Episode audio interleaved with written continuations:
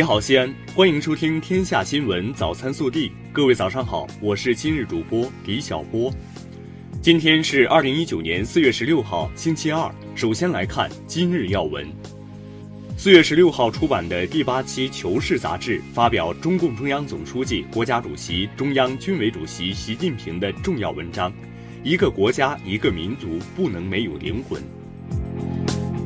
本地新闻。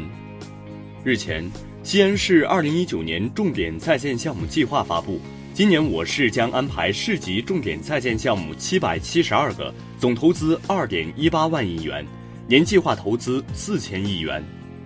四月十八号至四月二十三号，为期六天的二零一九西安国际时尚周将华丽绽放。届时，顶级时尚品牌与众多时尚界名人、明星都将以时尚的名义齐聚西安，为时尚古都助力。昨日，记者获悉，市教育局将于近期出台督查考核办法，将杜绝各类商业广告以任何形式进入校园，作为对区县教育年度目标考核的一项重要内容，在考核中实行一票否决。二零一九西安市科技活动周将于五月十九号至二十六号在我市举办，活动周期间将展示我市科技创新重大成就，让市民体验科技带来的美好生活。昨日，记者获悉，二零一九年重点高校招收农村和贫困地区学生招生政策出炉。报考学生需同时具备的三个条件为：已参加二零一九年陕西省普通高校招生考试报名，本人具有我省实施区域当地连续三年以上户籍，其父亲或母亲或法定监护人具有当地户籍，本人具有户籍所在县区高中连续三年学籍并实际就读。四月十五号，从航天基地管委会传来好消息，原计划十一月底打通的东湖西路和神州大道两条断头路，目前已具备通车条件。近日，一名怀孕六周的孕妇在长安区妇幼保健院输液时，发现有瓶用药已过期三个月。四月十五号，长安区卫健局发布情况说明，当时输注的百分之十葡萄糖注射液确属过期药品。已对长安妇保院涉事的院长停职，分管副院长免职，其余八人正在按照相关规定严肃追责。国内新闻，近日，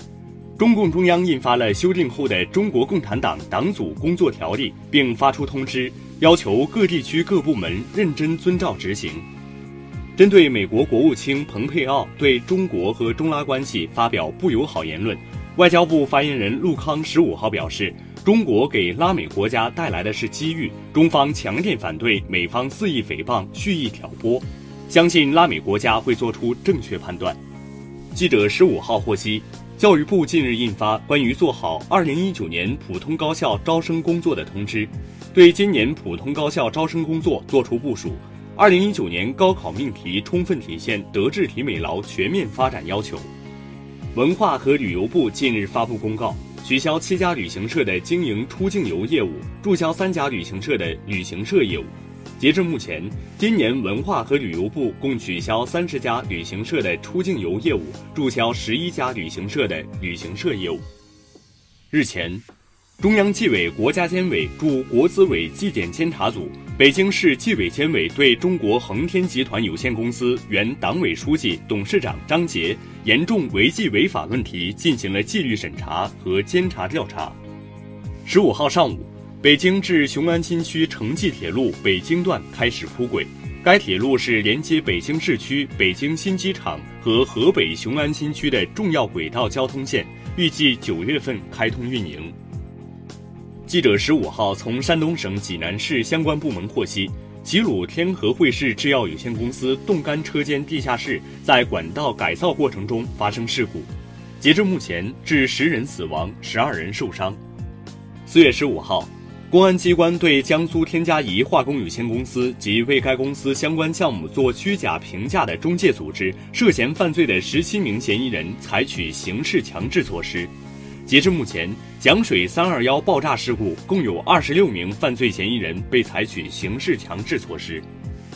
海关总署十五号宣布，海关缉私部门近期侦办一起特大象牙走私案，现场查获七点四八吨象牙。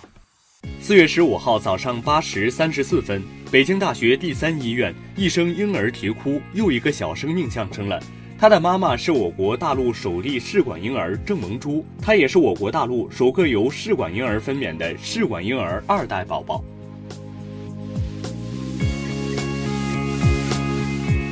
暖新闻。聂金莲是名有二十四年工作经验的乘务员，也是一名武警战士的母亲。近日，原本不跑上海线路的聂金莲因临时顶班来到上海站，虽然仅停靠半小时，且已是子夜，他还是想抽出时间看看就在不远处当兵的儿子张定宇。为了看一眼儿子，聂金莲奔跑了一公里。微调查。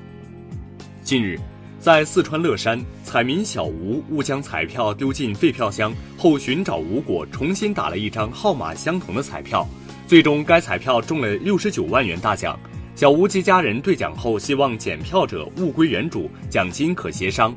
四月十五号，捡走彩票的行运现身兑走另一份六十九万元大奖。他认为这是垃圾箱里捡到的废弃彩票，是他运气好，并拒绝与对方协商。对此你怎么看？更多精彩内容，请持续锁定我们的官方微信。明天不见不散。